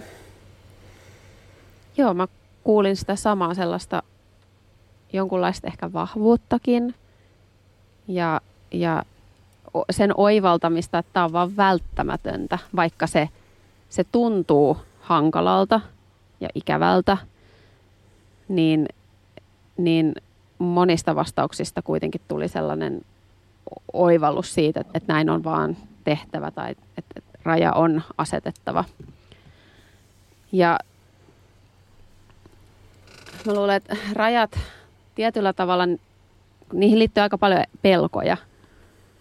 Että raja voi tuntua niin kuin monella tavalla riskiltä. Että kun asetan rajan itselleni tai asetan rajan tässä ihmissuhteessa, niin, niin, niin miten, miten se vaikuttaa muihin, miten muut reagoi siihen. Ja, ja täällä niin kuin, tavallaan tuli esiin just sitä, minkä moni tunnistaakin ehkä valheeksi tai, tai sellaiseksi myytiksi, että, niin kuin, että rajoistaan kiinni pitävä ihminen on itsekäs ja itsekeskeinen. Jotenkin haluaisin haastaa sitä jotenkin sillä, että, että rajo, rajoistaan kiinni pitävä ihminen onkin, että on viisas ja vastuullinen. Että se ei ole sellaista varautuneisuutta muita, ihmisiä kohtaan välttämättä, vaan pikemminkin vastuullisuutta, että, että mä teen, toimin näin ja, ja asetan rajoja näin, koska se on välttämätöntä, jotta mä voin rakentaa hyvinvoivia ihmissuhteita, missä mä oon niin rehellisesti itsekin läsnä. Ää, ja, ja jotenkin se on jollain tavalla ehkä välttämätöntä, jotta voi olla jos nyt mietitään vaikka läheisiä ihmissuhteita, että suhde voi syventyä, niin, niin se, että sä oot rehellisesti oma itsesi siinä. Ja se pelko, mikä joissain vastauksissa nousi esiin, on niin, hirveän tyypillinen ja inhimillinen se, se pelko siitä, että tuottaa pettymyksen tai sen taustalla voi olla sitä, että pelkää tulee hylätyksi tai pelko siitä, että että mä en enää miellytä muita tai ne näkee mut jotenkin ikävässä valossa. Ja tähän liittyy niin sekä niin kuin, miten me itse reagoidaan itseemme, kun asetan näitä rajoja, mitä mä koen nyt itseni, kun mä en suostunutkaan tähän. Raja yksinkertaisimmillaan tavallaan on portti, että kyllä tai ei. että et se kertoo, että onko joku asia kyllä vai onko joku asia ei. Ja sitten myös nämä meidän oman reaktion lisäksi, niin miten muut reagoi tähän tai miten me kuvitellaan, että muut reagoi tai muut kokee meidät. Ja siinä ehkä on ihan hyvä niin kuin myös pysähtyä miettiä, että mikä on niin kuin todellisesti jonkun ihmisen reaktio ja mikä on ehkä sitä, miten mä itse tulkitsen sitä ihmistä tai, tai jotenkin mielessäni rakennan jonkun tarinan. Ja sitten loppujen lopuksi kuitenkin se, että kun puhutaan aikuisten välisistä suhteista, niin, niin se, että missä menee se raja, että, että sä et voi toisen ihmisen tunteita kannatella ja kantaa ja jotenkin toimia siten, että sä yrität vältellä, että joku ihminen ei kokisi pettymyksiä tai ei ää, kokisi jotain epämiellyttävää.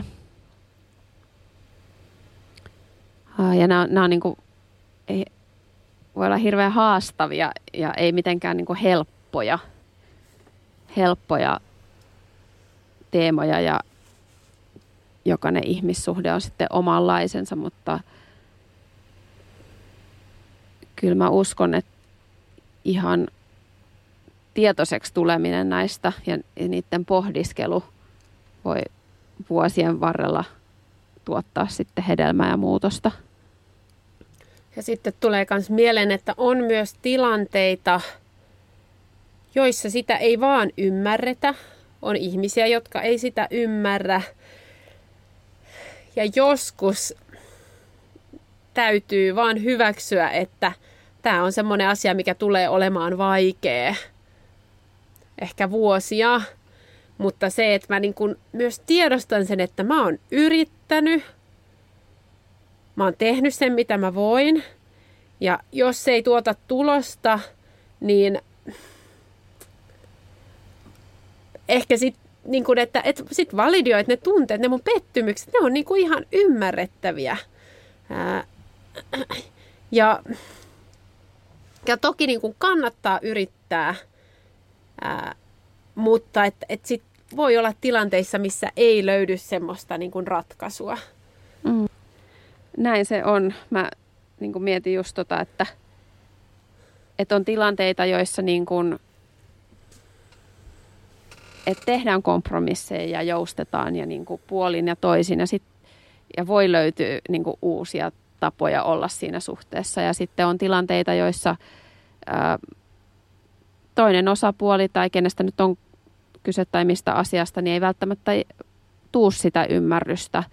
Ja tavallaan siinäkin se raja voi auttaa, että okei, että tuolla rajan toisella puolella on nyt se toinen ihminen ja se, miten hän käsittelee tämän tilanteen. Ja mä en voi tavallaan, että et siinä on ehkä hänen joku elämänpolulla joku, missä hän tulee kasvamaan, jos hän niin kuin valitsee lähteä sitä kulkea, mutta et, että niin kuin, et, et siinä menee se, että on se tavallaan myös se turvaraja, että mä en voi sitä polkua toisen ihmisen puolesta vaikka kävellä.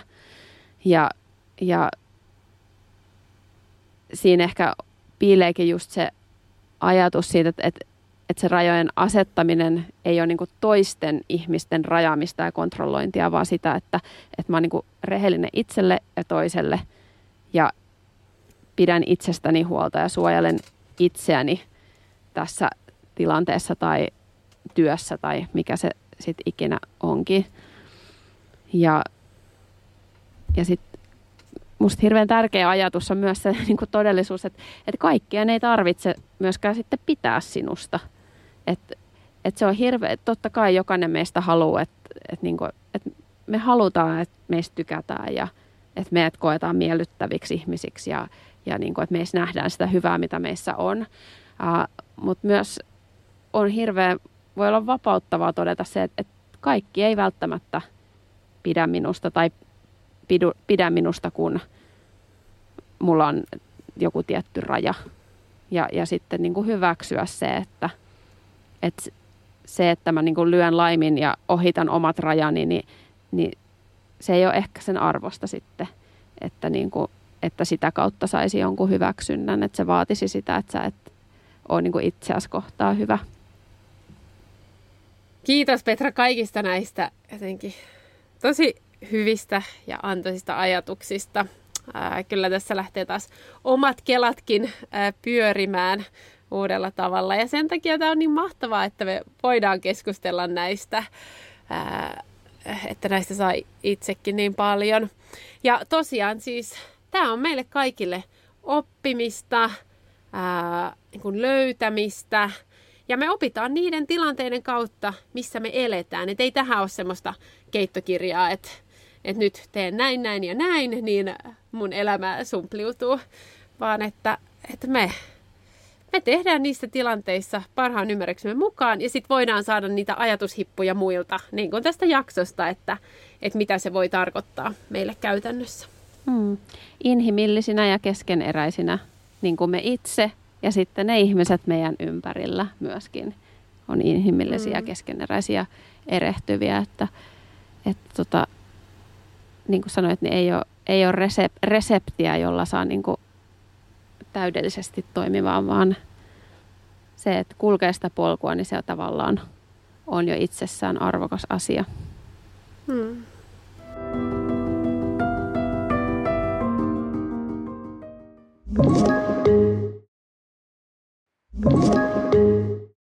Ja nyt kun me kaikki sitten mietitään kuumeisesti, että mitä mä voin sanoa tai tehdä seuraavassa tilanteessa, kun tämä tulee ajankohtaiseksi, ajankohtaiseksi, niin tadaa, Petra on valmistellut meille paketin, että minkälaisia asioita voidaan ajatella tai tehdä. Niin Petra, the floor is yours. Apua, mutta menitkö nyt myymään sijansäkissä tai niin kuin lupailemaan liikoja?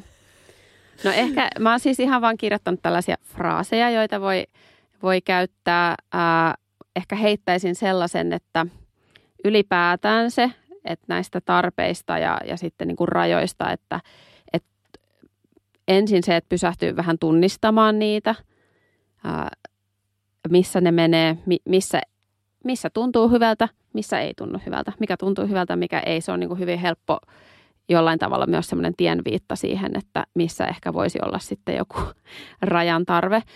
Ää, niin miettiä niitä ja sitten harjoitella niitä. Ja ehkä se hankalin ihmissuhde, ää, no toki siis siellä niitä tarvitaan ja siellä voi sitä alkaa harjoitella, että asettaa rajoja, mutta se, että, että voi myös niin semmoisissa kevyemmissä, helpommissa tilanteissa harjoitella sitä, että asettaa rajaa ja saa sitä kautta jotenkin sellaisia mahdollisesti myönteisiä kokemuksia, että hei mä, mä pystyin siihen, mä sanoin mun mielipiteen tai mä sanoin ei ja sitä kautta voi saada rohkeutta asettaa rajoja sitten muuallakin ja, ja aina, niin kuin sanottiin, niin rajojen asettamisyrityksistä huolimatta, niin jotakin suhdetta ei vaikka saada sellaiseksi, että siellä voi olla hyvä olla.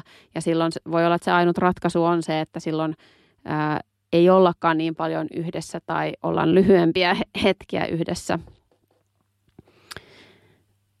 Ja vielä olen jo monesti kuullut sellaista niin kuin ajatusta, että, että niin kuin lapsiperheessä, parisuhteessa, niin, niin voi olla viisasta sellainen, että, että kummatkin suhteen osapuolet ää, asettaa rajoja niin kuin omalle suvulleen itse niin, ettei niin kuin aseteta ristiin, että joskus se voi tuntua miellyttävältä, mutta toki niin kuin mä en pitäisi tällaista ehdottomana sääntönä. Mutta joo, eli täällä nyt vähän tällaisia ihan yksinkertaisia tapoja, joilla voi sanoa ei, kieltäytyä, asettaa rajaa. Kiitos tarjouksesta, mutta en nyt pysty. Onpa mahtavaa, että ajattelit minua, mutta tällä kertaa ei onnistu. Kiitos kutsusta. Valitettavasti ajankohta ei sovi meille. Niin mielelläni vastaisin kyllä, mutta mun on nyt tässä hetkessä priorisoitava jaksamistani tai perhettäni. Valitettavasti tänä vuonna ei onnistu. Voitko palata asiaan X ajan päästä? mikä sitten onkaan sellainen aika, että ehkä koet, että voisit asiaa miettiä vaikka uudestaan sitten. Minun täytyy selvitellä muutama muu tekijä ensin. Sopiiko, että palaan asiaan X ajan päästä? Voi että nyt lautaseni on niin täynnä, etten pysty enempään sitoutumaan. En usko olevani sopivin ehdokas tähän hommaan. En valitettavasti pysty, en halua, ei tällä kertaa. Ja sitten joissain vaikka hankalimmissa, hankalimmissa tilanteissa, niin ihan vaan tot, sen toteaminen, että tuo ei tunnu hyvältä, tuo vitsi loukkasi. Et voi tuoda sen esiin ihan yksinkertaisesti. Ja joskus näissä niin sellainen mielikuvaharjoittelu voi auttaa, jossa ottaa kehon mukaan siihen rajan vetämisen niin, että nostaa käden ylös, niin kuin nyt näytän tällä säteelle, että mulla on käsi tällaisessa seis-asennossa, että tuo ei tunnu hyvältä tai älä koske muhun. Et se, että kehon kautta etsii myös sitä rajaa ja sellaista niin kuin varmuutta siihen.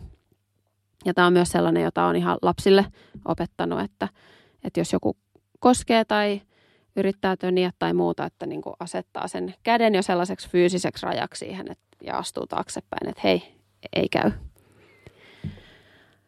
Ää, ja sitten mietin sellaista, että, että vaikka suhteessa isovanhempiin tai muihin sukulaisiin, jotka vaikka haluaa tietyllä tavalla auttaa teitä, mutta se ei ole ehkä se tapa, mitä te toivoisitte tai ostelee asioita, joita ei halua, niin, niin voi ilmasta ensin sen arvostuksen ja sitten se, mitä toivoisi jatkossa. Et ihanaa, että te aattelette meitä ja, ja niin kuin haluatte auttaa meitä. Me todellakin arvostetaan sitä, mutta meitä auttaisi nyt parhaiten tai toivoisimme jatkossa tai meille sopi, sopisi parhaiten se, että jos haluatte meille jotain ostaa, niin mä voin vaikka vinkata tai, tai että, että jos haluatte lapsia muistaa, niin he säästää tällä hetkellä rahaa tai, tai meitä itse asiassa tukisi parhaiten nyt synnytyksen jälkeen itse asiassa se, että, että kertoo, että mikä se olisi se vaihtoehtoinen tapa ja niin kuin myönteisen kautta ää, ja, ja voi sanoittaa sen tavallaan, että näkee, että toisella ihmisellä on vaikka hyvät tarkoitusperät ja he haluaa teidän parasta, niin sekin voi jo auttaa siinä, että se on helpompi vastaanottaa, että, että se, vaikka ei tarvitse niin kuin kantaa toisten tunteita, niin se voi tuntua torjunnalta, jossa vaikka apua ei haluta vastaanottaa tietynlaisena, niin se, että tuo esiin, että arvostaa sitä kuitenkin voi te- tehdä siitä pehmeämmän kokemuksen toiselle. Ja tuossa alussa Säde vähän puhui jo siitä, että, että, niin kuin, että pitäisikö niin kuin olla tosi etukenossa aina tietoinen niistä omista tarpeista, jotta ei tule niitä niin kuin omien eh, voimavarojen tai jaksamisen ylityksiä ja muita, niin, niin tavallaan varmasti niin paljon kuin me pystytään vuorovaikutuksessa jotenkin etukenossa tuomaan esiin sitä, että mitä tarpeita meillä on tai että joku meidän raja on ylittynyt tai raja on tullut vastaan vaikka, että, että ihan siis ihan yksinkertainen, että, että mulla on ihan hirveä nälkä, kun tulee kotiin vaikka töistä. Mä huomaan, että mulla on ihan hirveä nälkä ja mua ärsyttää nyt tosi paljon tällä hetkellä. Niin pelkästään jo ihan tuollaisen yksinkertaisen asian sanallistaminen voi tuoda sellaista niin kuin turvallisuutta muille ympärillä, että hei, että – että toista ärsyttää, koska silloin nälkä, että silloin joku syy. Ja tietysti lasten kanssa vielä enemmän se, että niin kuin puhuttiin tuossa, että voi kertoa, että, että nyt on niin paljon ääntä, että nyt mä huomaan, että mä alan tulla tosi kiukkuseksi, että mä tarvin hetken hiljaisuutta. Niin se, että me sanotaan se ääneen, muut ei joudu arvaille tai miettiä, että mikä tuolla nyt on, niin se jo tuo siihen sellaista turvallisuutta siihen ihmissuhteeseen. Mulle tulee tostakaan sitelle mieleen jotain iltoja, kun mä oon tunnistanut, että voi olla joku päivä, kun on just tullut huono uutinen ja sitten mä oon niin kuin illalla tosi huonolla päällä. Ja sitten se ei ole niin kuin vielä ehkä alkanut näkymään paljon, mutta sitten mä tunnistan, että nyt se alkaa, niin kuin, alkaa näkymään. Niin sitten mä oon sanonut sen niin kun, että nyt mun täytyy vaan sanoa, että tänään on ollut huonoja asioita ja sen takia mä oon ehkä vähän ärtyneempi. Se auttaa muita, mutta se auttaa myös mua. Koska se jotenkin validioi mulle itselle sitä, että, että se on okei, että musta tuntuu tältä, jolloin mun ei tarvitse tuoda sitä esille muilla tavoilla. Sitten noihin tota, Petra-juttuihin muutama kommentti. Mä tota, tosi paljon tykkäsin siitä, se oli se että onpa mahtavaa, että ajattelit minua, mutta tällä kertaa ei onnistu. Kun se on siis semmoista, minkä on jotenkin huomannut täällä. Ja mulla on erityisesti yksi ystävä, joka on niin kuin jotenkin niin taitava siinä, että hän niin kuin aina lift the other person up, siis niin kuin mm. nostaa sitä toista ihmistä, vaikka olisi vaikka jotain huonoakin sanottavaa, ää, niin että aina jotenkin se, että et hei, et olipa hyvä idea tai, tai kiitos, että ajattelit mua, että olinpa otettu. Tai tuo jonkun semmoisen ennen kuin sitten sanoo, että not possible. Mm. Ää, että tota, kun Suomessa me helposti ajatellaan, että faktat on tärkeät ja se on niin kuin se, mikä, se viesti, mikä pitää välittää ja se riittää. Mutta sitten, että niissäkin tilanteissa me voidaan oikeasti tuoda sille toiselle ihmiselle jotain muutakin kuin se ei. Niin, niin se on tota, jotenkin semmoinen, mi- mihin on täällä kiinnittänyt huomiota. Ää, ja sitten ylipäätään muutama ajatus noista, niin just se, että niin kun sitä rajojen asettamista voi kokeilla, opetella. Että, että jos sitä ei ole kauheasti tehnyt, niin kun näkee semmoisen tilanteen, niin voi jopa ottaa sen semmoisena niin oppimistilanteena, että nyt mä harjoittelen sitä. Ää, että, että vaikka se ei olisi niin kuin kauhean tärkeä asia, niin ehkä jopa semmoista, mikä ei ole kauhean tärkeä asia, niin voi, että tota, no nyt mä tarvin tämän, niin ei. Tai, tai näin. Tuossa kun kuvailit sitä sun ystävää, joka osaa jotenkin hi- hienosti rohkaista tai jollain tavalla niin kuin lempeästi asettaa rajoja, niin, niin mä mietin sitä, että et, et just se, kun tunnistaa, että on vaikka miellyttämisen tarve, niin sä voit olla miellyttävä ja asettaa rajan. Että jotenkin, että ne ei ole vastakohtia, että, että joko sä oot niin kuin tosi inhottava ja itsekäs ihminen, joka asettaa rajoja, tai sä oot miellyttävä ihminen, joka niin kuin ei aseta mitään rajoja ja suostuu kaikkeen, vaan että, niin kuin, että sä voit olla molempia, että sä voit sanoa joihinkin asioihin ei ja tehdä sen sillä tavalla, että, että sä oot niin kuin miellyttävä ja ystävällinen ja, ja, ja mitä ikinä, että ne ei jotenkaan sulje toisiaan pois. Mm, toi oli tosi hyvä ajatus ää, ehdottomasti. Ja se on just sitä, mitä on nähnyt, että niin kun se toimii käytännössä myös. Toki myös ollaan miellyttäviä, ei aseteta rajoja, mutta sitten vaan niin kun se asia katoaa. Kun... että siinä on sekin puolensa, mutta, tota... mutta joo, tuodaan semmoista positiivista ää, toisen ää, huomioimista siihen suomalaiseen rehellisyyteen myös. Sitten toinen asia, mikä mulle tuli mieleen, on se, että rajat ei ole lopullisia. Tavallaan, että jos mä vedän jonkun rajan nyt, niin ei se tarkoita, että se on niin kuin loppuelämän. Ja, ja mulle tuli itselle mieleen asioita, missä parisuhteessa on ehkä jotenkin ajatellut, että tässä menisi raja. Mutta sitten kun me ollaan opittu tuntemaan toisiamme paremmin, ja mä oon vaikka huomannut, että hei, että tämä ei ole toisen ihmisen vahvuus – niin sitten mä voin vähän niin kuin joustaa siinä, että hei, että ehkä mä voin tehdä tätä asiaa vähän enemmän. Että, että sekin on sitä oppimista elämän kuluessa. Ja että just rajoja voi arvioida uudelleen myöhemmin. Et nyt, nyt mä arvioin sen näin tässä tilanteessa, mutta myöhemmin voi olla eri tavalla. Toi on tosi tärkeä pointti. Et se raja, raja, vaikka se luo mielikuvan jostain niin tosi pysyvästä ja ehdottomasta ja tiuka, jotenkin tällainen mielikuva. Betonimuuri. Betonimuuri, kyllä. niin, niin, että se voi oikeastaan olla semmoinen elävä ja, ja elää siellä ihmissuhteiden mukana ja sun elämänvaiheiden mukana ja, ja jaksamisen ja kuormittuneisuuden myöskin ää, virroissa, että, että et, ja sitten, että siitä voi aina tavallaan uudestaan kommunikoida. Ja ihan lyhyessäkin ajassa voi tulla niitä tilanteita, että vaikka ensin sanon johonkin asiaan ei, ja sitten vähän näinpäs toteaa, että, että ei vitsi, että, tai siis sanotaan näinpä, että on ehkä sanonut kyllä johonkin asiaan, ja sitten vaikka huomaa, että, että, että en mä pystykään, tai mä en jaksakaan, tai, tai meidän perheellä on nyt tällainen tilanne, ja nyt, nyt mun on vaan kieltäydyttävä, niin sen voi kommunikoida ja, ja voi tuoda esiin myös, että et, et mä tiedän, että tulee nyt viime tinkaan tai tämä tuottaa varmaan pettymyksen tai voi tuottaa pettymyksen tai voi tuntua, että et mun tarkoitus ei ole mitenkään vaikka feidata tätä juttua, mutta että et nyt tämä ei valitettavasti mä en saa tätä onnistumaan.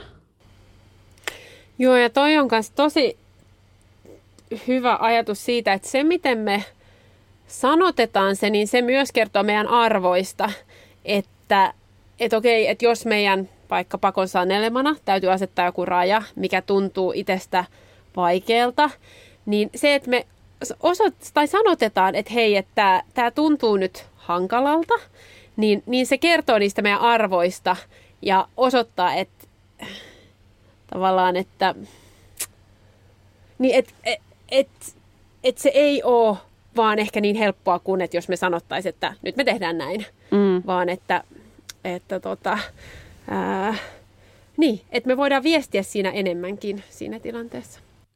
Ja tai mielenkiintoista, että aika usein mä oon lukenut rajojen asettamiseen liittyen sitä, niin kuin, että että vähän niin kuin just say no, tai jotenkin, että sun ei tarvitse niin kauhean juurta jaksajan ja jotenkin pehmitellen ja, ja niin kuin kaikkia sun syitä selitellen sanoa ei, että voi myös vaan todeta, että ei tai ei tällä kertaa.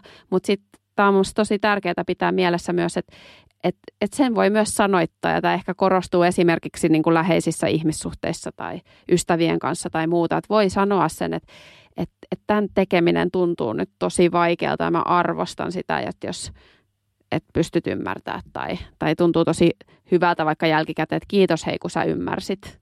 Ja, ja muuta, että niin kuin, sit se on sitä, ei varmasti ole mitään ohjenuoraa, että, että vähän niin kuin etsiskellä, mikä, mikä toimii ja mikä ei. Hmm, näinpä.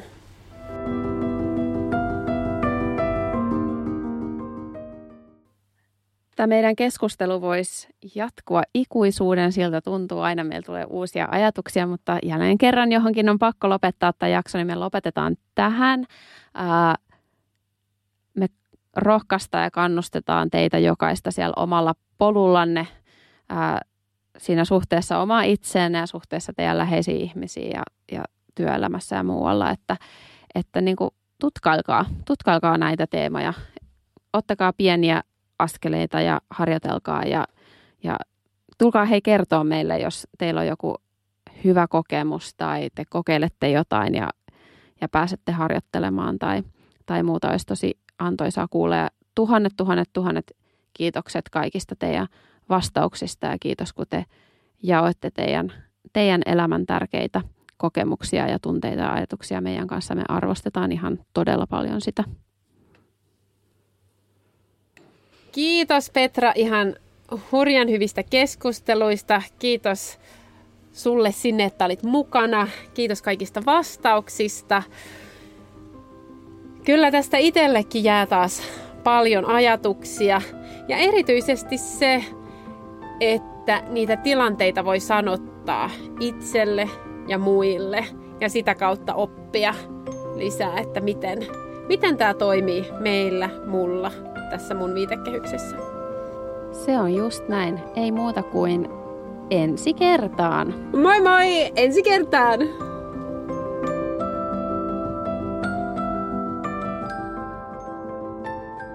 Keskeneräiset äidit podcast. Ai niin mä unohdin tapottaa, Eli kolmasella. Yksi. Otetaan, otetaan vaan suomeksi. Otetaan yksi, kaksi, kolme ja nyt. Ja nyt Joo, taputetaan okay. nyt sanalla. Okei, okay. okay. okay. one, two, three, now. Kak... Mitä? Suomeksi. One. Suomeksi. Two. Okei. Okay. Yksi. Yksi. Kaksi. Kolme. kolme. Nyt. Ja uh, nyt mä en muista yhtä, mitä mä olin sanomassa. Mitä sä sanoit äsken, mutta siihen kommentoida jotain. Mitä mä sanoinko? Öö, niin siitä matkalle lähtemisestä, niin kuin, että me ollaan aloitettu se polku. En mä muista yhtään. En muista yhtään. Oota, onko mihin mä lopetin? suhdetta rajoihin? Sitten voidaan ah, Hei, mulla oli, mulla oli tuohon vähän kommentteja. Mä aloin kommentoimaan. Okei, okay, no niin, sori, sori. Ei vielä, mulla on sanottava. Meillä tulee vaan niin paljon hyviä ajatuksia, niin, tulee niin mä lopettaa. Okay. Mutta ehkä me wrap this up ja sitten no niin. seuraavaan, koska, koska mä taisin, että kello on 20 vai 9, varmaan me iskä haluaa jossain kohtaa ja äiti nukkumaan. Niin. Jep, jep, niinpä. Yes. Kiitos kaik... Liian vaikeaa sanoa kiitos. Paitsi mulla on vielä vimppa-ajatus. Vimppa-ajatus. Antaa tulla. Ja sitten, jos tota, PS. tulee jotain huonoa, huonoa vastakaikua tästä rajojen asettamisesta, niin sitten sanoa, no kun mä kuuntelin tämmöisen podiakson, sä voit käydä kuuntelemassa sen myös, että, että minkä takia mä nyt näitä rajoja on asettamassa. Ja mä, mä, luulin, mä luulin ensin, että sä ajattelet, tai sä tarkoitit, että jos, että jos tulee niinku semmoisia niinku erimielisyyksiä meidän kanssa tästä jaksosta, niin sit voi niinku asettaa meille rajoja, että en ole samaa mieltä, olen eri mieltä. Okay, no Aivan joo. myös. Kyllä joo, hyvä. Asetetaan rajoja ja lopetetaan tämä rajaton ää, jakso. hyvä. Heippa. Moi moi, ensi kertaan. Ensi kertaan. Keskeneräiset äidit podcast.